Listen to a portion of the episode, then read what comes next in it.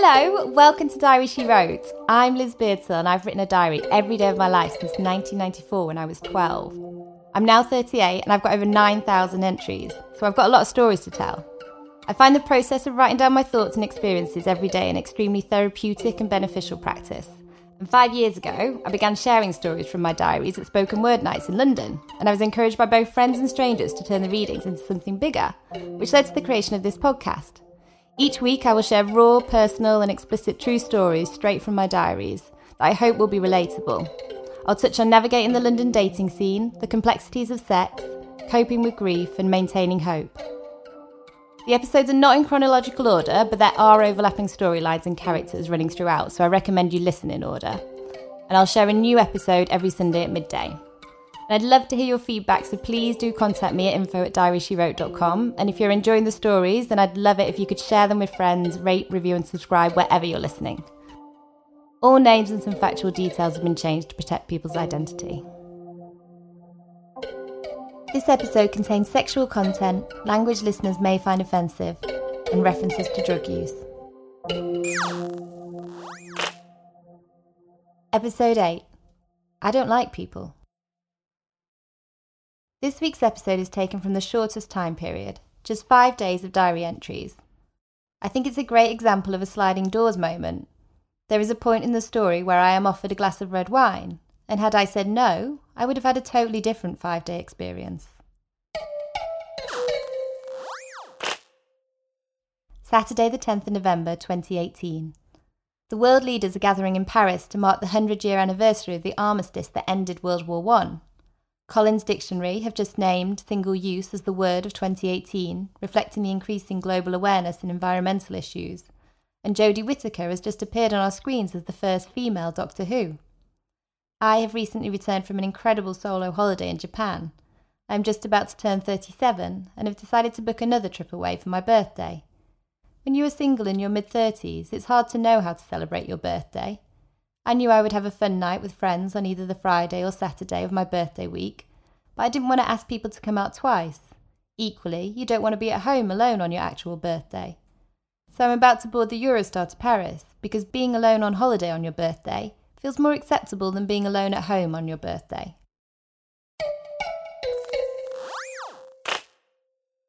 What a day! Up at 5:30 for the 7:58 train to Paris. So easy and then a 15-minute walk to my hotel, Hotel Amour, which is lovely. Had lunch there and then a little scout around the area. I made my way down to the Merci shop. Annoyingly, I chose a boring walk into the centre via a really dodgy area where I felt unsafe. I missed the frequency of public toilets you get in Japan. Cafes here aren't so welcoming, and I'm faced with eye rolls from waiters when asked if I can use their bathroom. I made it to Merci, which was filled with endless beautiful clothes and interiors. I bought a picnic blanket and was starting to feel exhausted from my early start. I tried to find a beautiful cafe, but they were either full or unfriendly. Eventually, I sat down for a shit coffee, but I needed some energy and a rest. A hot man who looked like Thierry Henry caught my eye, and then I realised he was also occasionally looking over at me. I look crap, tired, and drained, and my hair is too short at the moment, it just flicks out with no style. Anyway, I thought maybe he was in a business meeting. There were four of them, but then the lady next to him started to snuggle up. Clearly they were together and he had wandering eyes. I walked down to a shop I'd read about, and then I saw a neon sign and I thought, I'll walk there, see what's on that road. As I reached the sign, a bright white gallery caught my attention, all beautiful art, a small space, just two rooms. I had a look around, and then this guy appears, wheeling out on a chair from his desk in a third room, and he invited me to take a look and starts chatting in French, but then reacting to my confused face switches to English. And instantly we had this connection, like we both know we fancy each other. He introduces himself and gives me his business card. We do some basic chat. He runs the gallery, but none of the art is his work. He asks what I do, and in response to my answer, he says, Oh, parties, ecstasy. And I say, No, not at work. We establish that I'm there on holiday for my birthday alone, and he tells me he went out for dinner on his birthday alone. So I guess that we're both assuming we're both single. We kind of string out the conversation for as long as possible, and then I say bye and exit the third room. And about three seconds later, he shouts after me, Do you want a glass of red wine? So I turn back and do my normal nervous laughter whilst I decide if this is a good idea, thinking, Well, the story will be good, and I may end up having sex with him, and other than a 7:30 dinner reservation, there is no good reason to say no. So I say yes, and he pours me a glass, and I sit opposite him at his desk, wishing I looked better. But he seems to see past the bad hair and tiredness. He said he was a bit drunk as he'd been drinking for a few hours as it was a Saturday, and that he doesn't normally like people, but he liked me, and chats away, apologising for his English, which is pretty much fluent, and for talking too much. I hear about his previous jobs, designing furniture, running nightclubs, and now working in art. He tells me about liking to eat alone, an illness he suffers from, and how he has found some cheaper medication so he has asked his health insurance to use the difference to look after his sister with a better birthing setup, as she's due in a few months. He talks about how they had fallen out, but when she found out she was having a boy, she messaged him to say he'd be named after him. And he tells me about his two brothers, one a family man, and the other a DJ and a drug addict, and how despite being the youngest of four, he feels responsible for all of them. He said he learnt English from watching six films a day when he was ill when he was younger, he tells me his favourite action movies Terminator 2, Speed, and Die Hard 3. He asks me my favourite movies Love Actually and Whiplash. He doesn't understand whip, so I have to act it out for him. He offers me some coke, which he'd been given earlier by a customer who had used it to partly pay for a piece of art, as he was a hundred euros short. I decline. I've not eaten. It's 6 pm. I don't need coke. He asked me about football three times. This is when I realised he was a bit drunk. He talks about the 100th World War I anniversary and how all the war veterans are dying and there is no one left to talk about the war in schools. And he talks about the importance of being left or right, not a specific political party, just choosing left or right, and if I was for or against Brexit, and if I'm left. He said his friend was due to arrive to help him transport some art, so this put the idea of us having dinner together out my head. And then, after all this chat, probably about 45 minutes, we are staring and smiling, and he says, So what now? And had we not had a meter deep desk between us, we would have kissed. So instead, he got up and walked round, leant over, and snogged my face off. It started well, then a bit bitey and a forceful tongue. I hate a forceful tongue.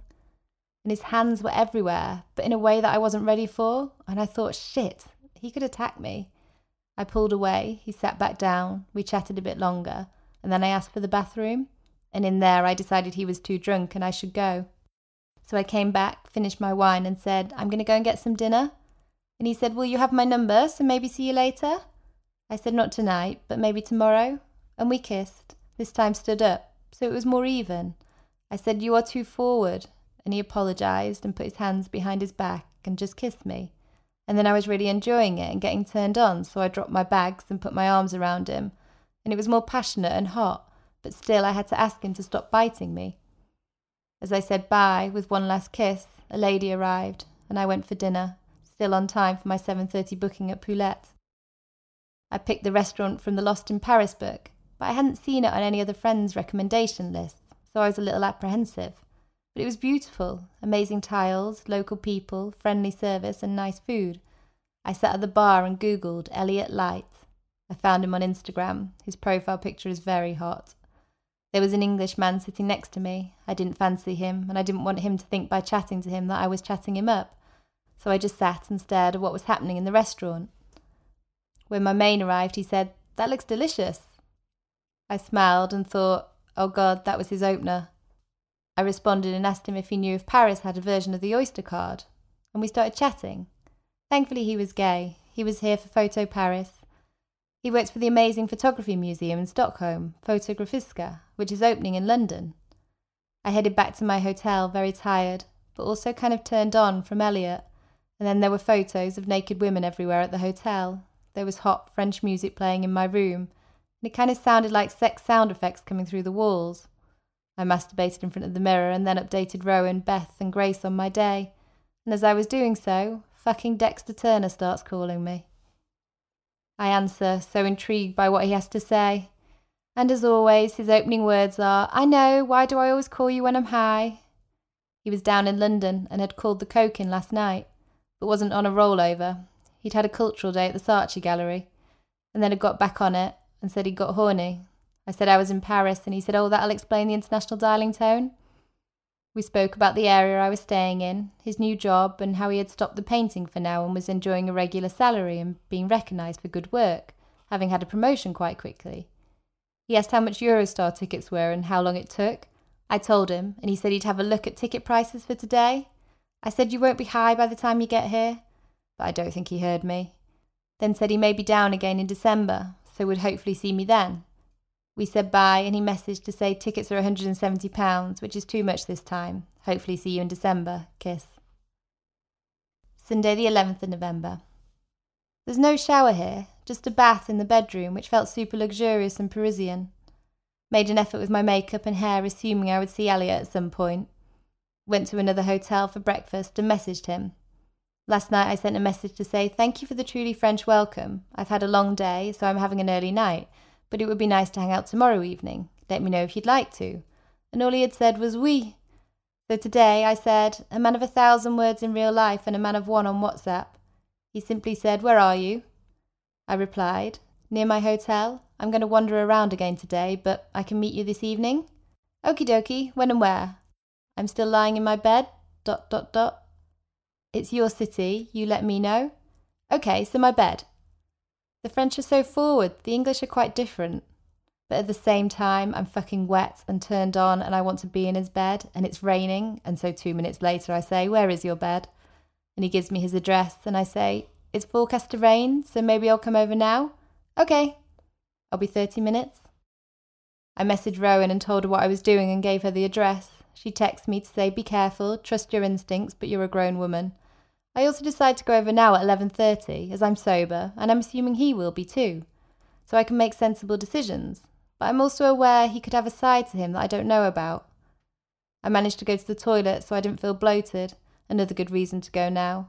And I haven't yet been rained on all day, so we'll look fresher. I wish I had chosen a hotter, sexier outfit. I arrived and my heart is beating with that kind of what the fuck feeling. We say hi and kiss, and I compliment his home, he lives in the most beautiful Parisian apartment, decked out like an artist's home, with high ceilings, tall windows, piles and piles of books, and unique pieces of artwork everywhere. I love it. Ask if he lives by himself, and he says, Yes, remember, I don't like people. He offers me some champagne and cheese. I just take the champagne. He has the 24 News channel on, and it's reporting on the presidents being in Paris for the 100th anniversary of World War One. He loves it and knows all the politicians. We chat for a bit, and then he kisses me. I have to tell him not to be so rough, and he apologizes in a gentle manner that reassures me I can just say if it is too much. But he is strong. Even his fingers pushing against them, I stand no chance. He pulls my arms down, which I like, and places his hands around my throat, but maybe a percentage too hard, and I'm thinking, am I turned on or scared? Is he going to flip? But nothing lasts long enough to feel really scared. He seems to go to another place when we are getting it on, a kind of aggressive place that you see in his eyes. I'm naked and he briefly goes down on me, and I had thought he would want sex quite quickly as the tension had been building since yesterday. But he doesn't let me remove his pyjama bottoms, smart Ralph Lauren ones. He said he got in at 5am, and I think maybe he can't get hard on a hangover or a come down. His body is perfect, so soft, the perfect amount of hair, not too muscly, just toned like Dexter. He pulls away, and we watch a bit of the news for a bit. I lie on him, we stroke each other, we kiss some more, and then he stops again, and I'm so confused. His messages this morning about his bed and the way he touched me yesterday suggested he was quite sexual, but it's not going that way. And I think maybe he's changed his mind. I go to the loo, and when I come back, he says something about needing to leave in half an hour, and I think, okay, this isn't happening. And after a bit, I say, if you have to leave, I'm going to go. And he said, No, no, no, you can come with me to the gallery. And I'm thinking, What the fuck? I just gave you a guess out and you didn't take it. I sit with a blanket on me and he walks around the room. He can't keep still. He talks and talks, story after story, some the same as yesterday, some new, and I listen and smile because he is fascinating and so happy. I could stare at him all day. I feel he looks like someone I know or someone famous. I ask, and he said that some people say Daniel Day Lewis. I can see that. Yes, if I get told I look like anyone, and I say, No, do you think so? And he said, You, and then something in French, a compliment, I think. And I say, That's French, as in, I don't know what you just said. He said, I know. I said, You are beyond beauty or above beauty. It was something beautiful which I tried to plant in my brain at the time, as it was one of the nicest compliments I'd ever had, but now I can't fully remember. And then I said, You are very handsome, which I had been wanting to say for ages, but didn't know how. He said, Merci, and we kissed. And he carried on with the stories and showed me a photo of his brothers and dad telling me all about their relationship. I went to the loo again and I thought, I'm going to give this one last go. And I came back and stood in front of him naked. And we kissed, and it got passionate, and he let me touch his dick and balls this time, and slowly, with dedication, it got hard. And then he's like, We have to go. And I'm like, What the fuck? Why don't you want to have sex? He said he did, but he was late. We kissed more, and then it got really hard, and he spun me round. I didn't particularly want to be fucked from behind for the first time. I asked for a condom, and then it's as if that word made him change his mind. And there I am, all turned on, literally dripping down my leg, and he's like, We have to go. It's as if he's scared of what he'll do to me during sex. So I'm like, Fine, and get dressed, soaking wet, whilst he casually chooses what to wear a navy shirt and navy cord suit and Doc Martens. And we walk out, and he hears the neighbour, and he's like, Wait, there are people there. I don't like people. And this reminds me of my brother, which is gross. He doesn't like small talk either, but is utterly charming, like Elliot. We can't avoid these old people as they are walking so slowly down seven flights of stairs, so he chats to them in French about the stairs, tightening his bum, and the neighbour says, You live one floor higher, so you must have a tighter bum. We get to the metro, and he kind of appears a bit drunk. Maybe he had more champagne than me. We go to a bar, and he orders wine, and I'm like, What about the meeting at the gallery? And he hits his head as if he's forgotten, and I think, Did he make it up? He comes to this bar every day and knows the bar attendant and local shop owners. He has to take a call from his mum as his brother is in Berghain and had pocket called her, and she'd listened to him take coke and ecstasy. And Elliot is angry on the phone, shouting at his mum in the bar, but then turning to me, smiling and politely apologising. It's like split personality. We eventually go to the gallery, and despite him being quite drunk, I help him wrap 20,000 euros worth of art and we transport it in an Uber to a new owner at another gallery across town. The guys that paid the last hundred euros in Coke. He thanks me and then seems to relax once that's done, and we go to a cafe, one that I had read about. He is a regular. The waiter sits at his usual table and he orders his usual wine, and then he has to leave as he's left his laptop at the gallery. I wouldn't have been surprised if he hadn't have come back, but he did, fifteen minutes later, we drank, and there are these moments where he goes into his own world, holding his head in his hands. I say, There, those moments, what do you think? And he said, They are my private thoughts. I asked why he asked me to stay when we met yesterday, and he said, I don't know. It was a feeling. You are beautiful. And I said, I felt that feeling too. He takes me to a restaurant popular with tourists where you can only eat steak and frites, which he thinks is hilarious. In the queue, he comments sarcastically on someone smoking a vape, and for the first time, I'm embarrassed. I shoot him a look that he accepts. I don't know how, maybe talking about his brother again. He tells me how he went to jail for six months when he was 18. I ask why. It was because a guy groped his sister, so he beat him badly. He said he knows that's not how to handle stuff, and that he is in contact with the man, and that the attack had been the final straw of a string of other dealings with the police. Right now, I'm a little tipsy, but my instincts still say I'm safe with him. We sit for dinner on a communal table. We are joined by a five year old, his mum and gran, and Elliot chats and draws with him and makes him feel special, and it's adorable. But he is also a bit like that drunk man you don't want talking to your kids. But the mum and gran don't seem to mind, and they are charmed by him. Then I would catch him giving this look of death at people, and I would ask, What are you doing? Stop it. And he'd say, They are staring at me. I don't like it when people stare at me. He's such a big kid and will wind people up, prodding them and then pretending it wasn't him. But he's entertaining and I love his company. He goes to the loo, comes out to a full restaurant, locks my eyes, and does a pirouette like a ballerina, and then bows to the pretend crowds. In the cafe, he said he only had one friend, but he seems to know a lot of people. We try one more place, but it's full, and then we walk home, and he says, You are so nice, why? We get back to his apartment and each lie on a sofa. He pops to see the landlord and then comes back, and this time I lie on him. After a while drifting off, I ask if we can go to bed. We do, but he has to keep the TV on in the background. We sleep, and it's nice him holding me. And then we wake an hour later, horny, and I give him a blowjob, and he's like, That's nice, don't stop, repeating it over and over. It's exhausting, and I want some attention, but I didn't get any. We kissed more, then I went down on him again, but neither of us came. And then he got up and sat in the lounge and watched TV. I went to the loo and back to bed, and he joined me around 1.30, occasionally touching throughout the night. In the morning, I wanted him to touch me again and started to stroke his skin, and he was hard, and I was like, yes, now sex. But still, he didn't try, and I didn't push it. I wanted to ask why, but I knew I wouldn't get an answer. So frustrating. He would hug me, but so hard, like he could squeeze me to death or pin me down. I think I'm turned on by the danger. He's like that bitch from Killing Eve. We lie for a bit, no words. He's complicated like a mix of my dad and brother, which is just fucking weird. I decide to get dressed and say bye, and he says, maybe see you later? And I say, yeah, let me know. And I leave thinking, if I don't see him again, that was enough. Monday, the 12th of November. Stopped for a delicious waffle breakfast on the way back to the hotel. Then had a slow process getting ready for the day with a bath and two hours of diary writing. I still know I've missed stuff or not described the day as well as I could. Set off to Palais de Tokyo, but not really with it. The architecture and space was nice, but I wasn't a fan of the exhibition. Had lunch there and then realised I was right by the Eiffel Tower. And then a gap opened in the buildings, and there it was, so much smaller and underwhelming than I remembered. It kind of looked like the fake one from Vegas. I walked over to it, and then I was taken back by its beauty. I took a photo and went on to the Louvre. All the tourist things I didn't want to do, but had no plans, so they seemed like obvious choices. I walked to Chez Janou, a restaurant recommendation. I was 20 minutes ahead of opening, so had to wander around aimlessly. I felt kind of sad then.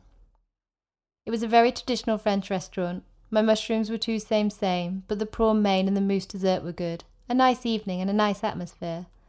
I came back and had a message from Elliot. It was a photo of the profiteroles from the cafe, as we were meant to compare them to the ones from last night, but we were too full. I sent a smiley face and asked who the winner was. The cafe. He was with his one friend. He asked how my day was, then I replied, leaving it open for him to ask about coming over. Had a bath and half delayed taking my makeup off just in case, but now I'm tired and I need to sleep. Maybe I'll pop into the gallery to say goodbye tomorrow. Thursday, the 13th of November. Woke up at 8 am, had a flurry of birthday messages, breakfast at the hotel, and then I wandered to Sacre Coeur, up some cobbled streets, past one of the original windmills, but the shops were not what I'd hoped. Headed to another area of the city, but still didn't find the vibe I was looking for. Stopped at a nice spot for an omelette and wine, and then went on to the Pompidou Centre. Messaged Elliot to ask if he was at the gallery, as I was in the area and could stop by, but no response. I picked up my bag from my hotel and walked to the station. I messaged him to say, Thank you for a fun 24 hours, and how I loved his stories, his charisma, his ballet pirouette, his beautiful home, his passion for politics, and his handsome face, and that I was glad I had said yes to that glass of red wine. But no response from that either. I have to remember not everyone communicates like I do, and not to take offence. But it is also confusing. He is a mystery. I messaged Miles to say I was free on Sunday. Last shot at that one. This month has been such a whirlwind of small highs and hopes. I got back to London and went to Jim's cafe for dinner. It's a good spot for eating alone. Wednesday, the 14th of November. Went over emails as quickly as I could, met Laura for a site visit, lots of meetings, and then went to Rowan's for dinner with her friend.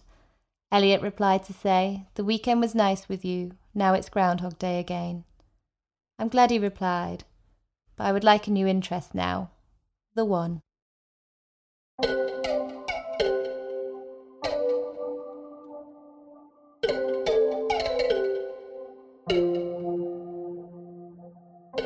That was the last episode of Diary She Wrote Series 1. Please do follow me on Instagram at Diary She Wrote for more snippets from my diaries and to be the first to hear when Series 2 will be released. Thank you for listening. I hope you enjoyed Diary She Wrote. I'd love to hear your feedback, so please do contact me at info at diaryshe And if you're enjoying the stories, I would love it if you could share them with friends, rate, review, and subscribe wherever you are listening. And for further details on characters and locations, please see the show notes.